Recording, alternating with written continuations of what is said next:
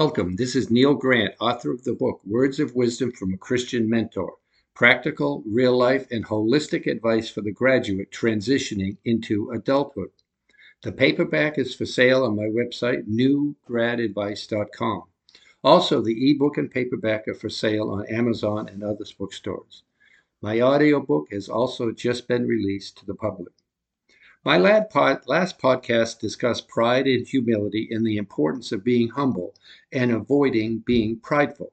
The Bible stated that pride is the starting point for all sins, and therefore how important it is not to be proud.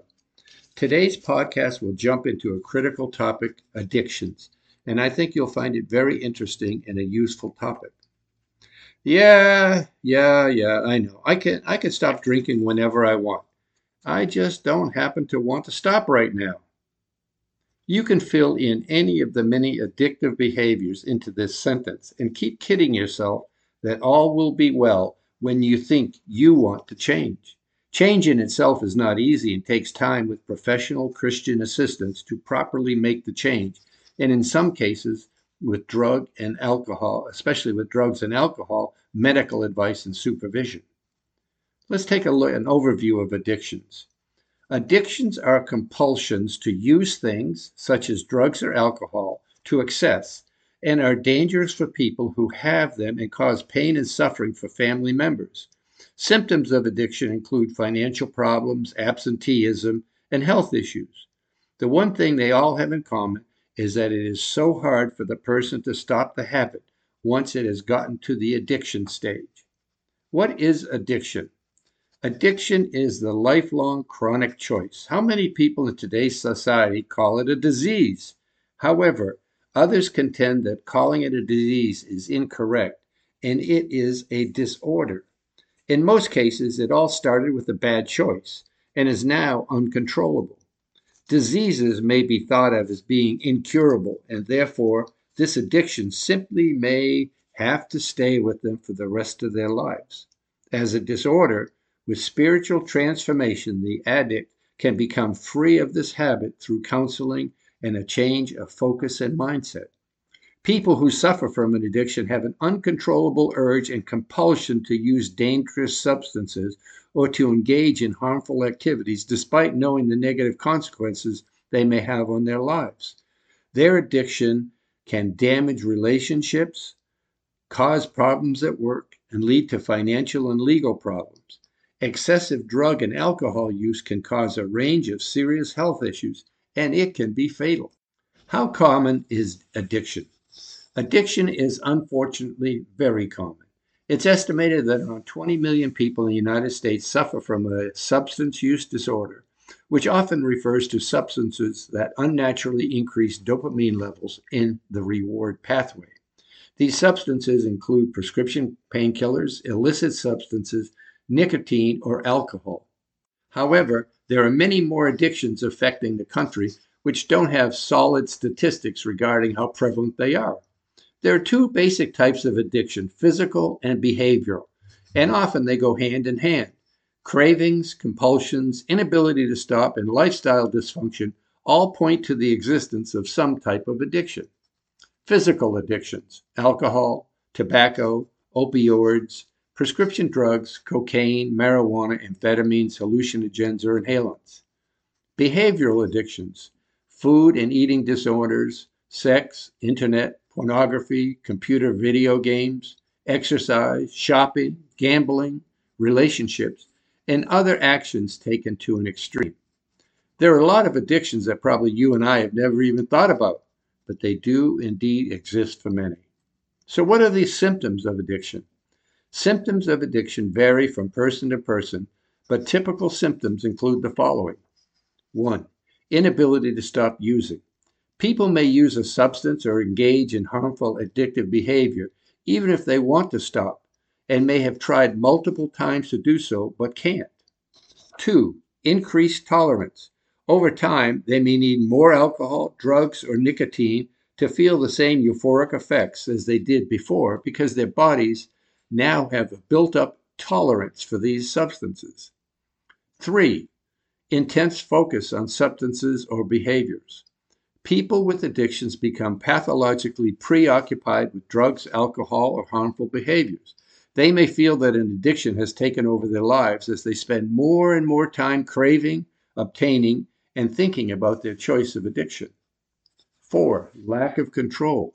They may feel like they have lost complete control over their substance use and often feel helpless. They often feel guilty, depressed, and are overwhelmed over their addiction and how it has impacted their life. Six, personal problems and health issues. Their addiction often impacts all aspects of their lives, including their mental health, personal relationships, their medical health, and their careers. Often they are unable to pay their bills or purposely isolate themselves from their friends and family. And lastly, number seven, withdrawal. People with addiction experience emotional and physical withdrawal symptoms when they stop using. Physical symptoms include shaking, sweating, throwing up. They may also become anxious, sad, or angry and then revert to their old habits. What are the causes of addiction? This isn't one specific cause of addiction, and many factors contribute to person's risk. And anyone can develop a substance use disorder. Certain factors increase the risk, including the following one, genetics. Substance use disorders can be inherited, that is, passed down through families. If you have a family history of addiction, you are at a higher risk of developing a substance use disorder. Two, environmental factors. A combination of lifestyle and environmental factors also contribute to developing an addiction. These factors include violence, poverty, and access to substances, taking drugs during adolescence, or extreme stress or trauma. Three, drug use. All addictive substances cause changes in the brain's reward center. These changes make the person crave more and more drugs to keep feeling pleasure. The cravings can be so strong that drugs become the main focus. Lastly, number four, cause of addiction, mental health disorder. Bipolar disorder, PTSD, and depression often occur along with substance use disorders. People with mental health disorders have an increased risk of developing substance use disorders. So, what does the Bible say about addiction? For anyone looking for change, inspiration, and motivation, to move out of addiction and into a healthy life, the Bible can be a wonderful source. Yet the Bible doesn't talk about addiction in modern terms. Addiction and substance use disorders are relatively modern concepts defining an age old problem. But the fact that the Bible uses terminology, old terminology, does not make what it has to say about these problems, including drunkenness, debauchery, riotous living, and any other less relevant to the modern reader. Most importantly, the Bible has much to say about things that are more relevant and important, such as overcoming temptation, about recovering from sin, about finding peace, and about forgiveness. It is those messages that ultimately resonate with us as we move away from a life of sin and degradation and toward the light and love of God. From Dr. Ab Abercrombie from the Biblical Counseling Institute's article entitled a biblical response to dependency and addiction, found at bcinstitute.com. Focusing on sin, some argue, is harsh and promotes guilty and shameful emotions. However, without transformation, we can only teach someone to manage their illness rather than resolve their sin. There are many passages quoted by Dr. Abercrombie throughout this chapter and his counseling institute emphasizes complete transformation through Christ and not simply abstinence.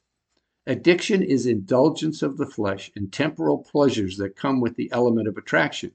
Yet in its origin, it is the placement of something or someone above God. Edward Welch calls addiction a worship disorder, pointing to idolatry as a central theme in our excessive consumptions. If the cravings and actions of our flesh are evident, then through them our heart is revealed. The heart, invested fully in a substance, will have little evidence of godly worship, service, or holy contact, as these assets cannot be attained apart from godly adoration. Many suggest that the Bible has little to say about addiction in general. For example, the Bible does not speak about pornography, drug addiction, addiction, or relationship dependence at all. The Bible does not also mention automobiles and rocket ships because they didn't exist at the time God gave his revelation. And scripture has volumes to say about idolatry, worship, respect, and maintenance of the body, lust, sexual immorality, self control, a sound mind, temperance, and pure meditations. Perhaps Paul summed it up best All things are lawful for me, but all things are not helpful. All things are lawful for me, but I will not be brought under the power of any of them. 1 Corinthians 6:12. With addiction, we opt for the most expedient answer to the issues of the flesh. Without an abiding, worshipful relationship with Christ, we have no endurance, no perseverance, and no willingness to sacrifice. Comfort becomes the aim, no matter the consequence. This problem is heightened over time by the use of substances that inflame the flesh with cravings and physical discomfort. Now, the attraction is not only psychological, getting relief, but it's also physiological. Spiritually divided from the Lord, our flesh reigns. Now fueled with the toxins of alcohol, tobacco, drugs, and sugar and the like, the flesh screams even more loudly. Paul wrote, For those who live according to the flesh set their minds on things of the flesh, but those who live according to the Spirit set their minds on the things of the Spirit. For to be carnally minded is death, but to be spiritually minded is life and peace because the carnal mind is enmity against God, it is not subject to the law of God, nor indeed can be. So then, those who are in the flesh cannot please God. Romans 8 5 through 8.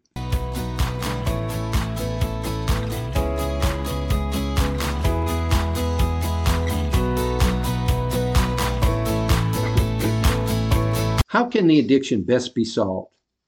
I searched for data regarding rehabilitation success, and as you would expect, the data is all over the place. It's hard to discern the effectiveness of many treatment centers. There are about 14,500 of these centers in the United States, but are generally pretty expensive routes to resolving the addiction. Data shows that only 10 to 20% of the addicts actually seek treatment, and it is very difficult to discern the success rates of those who do get treatment due to how each unit classifies success. Some call it a success if they finish the program. Some a success if they're not addicted for three or six or 12 months. So there are times that those who did not finish the treatment or have reverted to their old ways after 12 months are not included in the statistics.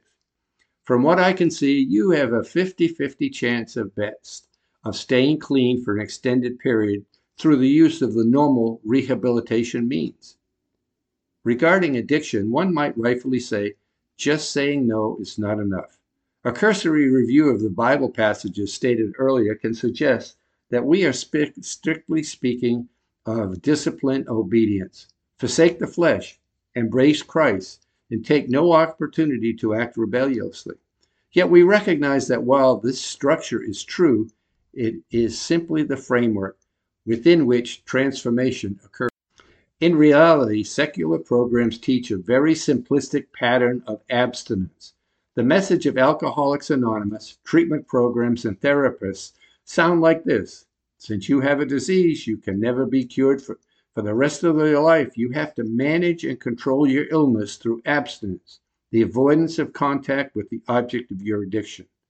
You will always be inclined to abuse alcohol and other addictions because the issue is embedded in who you are. You will never be free, but you can be sober. But the message of the cross is one of sufficiency, power, grace, and reconciliation. It's a gift that modifies the essence of who we are and how we live. No longer flesh only. The believer is flesh and spirit. He or she has power unavailable to the rest of the world, an ever present helper, helper, comforter, counselor, and truth. We as Christians are not subject to bondage in this world because Christ has overcome the world. 1 John 5 4. When we speak of life according to the Spirit, that allows us to put off our previous conduct and lust. We are addressing the enduring elements of life lived in the light of Christ. It is not a determined position of willpower, but a submitted, trusting, worshipful, and empowered union with the Lord from which proceeds discipline, abstinence, self control, sound mind, and the capacity to make no provision for the flesh. So often we attempt to put the cart ahead of the horse by placing control and obedience ahead of love and worship. In dealing with dependency, we are either relying upon the substitution of the world or the genuine Christ. We cannot help the dependent person by promoting containment and strength when they're depleted, hungry, thirsty, and lost. Jesus taught, For my flesh is food indeed, and my blood is drink indeed. As Christ told the Samaritan woman at the well, whoever drinks of this water will thirst again, but whoever drinks of the water that I shall give them will never thirst. But the water that I shall give them will become a fountain of spring, springing up into eternal life. John 4 13 and 14. The promise of peace is of little comfort, but the experience of peace through the sustenance of Christ builds hope, endurance, love, and obedience. Any effort that ignores this process is doomed to failure. Yes, certain individuals can remain free of the behavioral conduct with the source of their dependency through some version of willful obedience. But under this scenario, they are always slaves who have temporarily escaped their captors, wondering when they'll be reclaimed. Once claimed and known by the Lord Jesus, they are free indeed, and no one can snatch them out of his hand. John 10 28. Biblical counseling is a case of dependency and addiction must maintain a focus that is hopeful and a belief that transformation is available. We must not resonate with the idea of physical and or emotional limitations that restrict a person to simply hold on and fight against their innate tendencies. In the cases of drug or alcohol dependency, there are medical concerns that cannot be ignored, but these concerns are grounded in the effect of the substance on the body not the cause of the addictive process. The origin of sin, the outcome can be illness. Some who seek biblical counseling may be psychologically addicted, making it unsafe to simply stop the drug or drink. Alcohol and drug withdrawal can be life threatening without proper medical care. Other times, the withdrawal symptoms may not be dangerous, but are intense enough to make a successful abstinence almost impossible. The physiological cravings can be strong, distorting the counselee's focus, resolve, and willingness to confront the issue. As with all sin, dependency of this type is paradoxically self serving and self destructive. Yet the addictive individual is rarely motivated to see the truth. In fact, the more involved he or she becomes in their dependency, the less sensitive they are to the effect it has on their health and or the effect on those closest to them. Pornography obsession has become important to some that professional positions have been lost because of pornography use at work.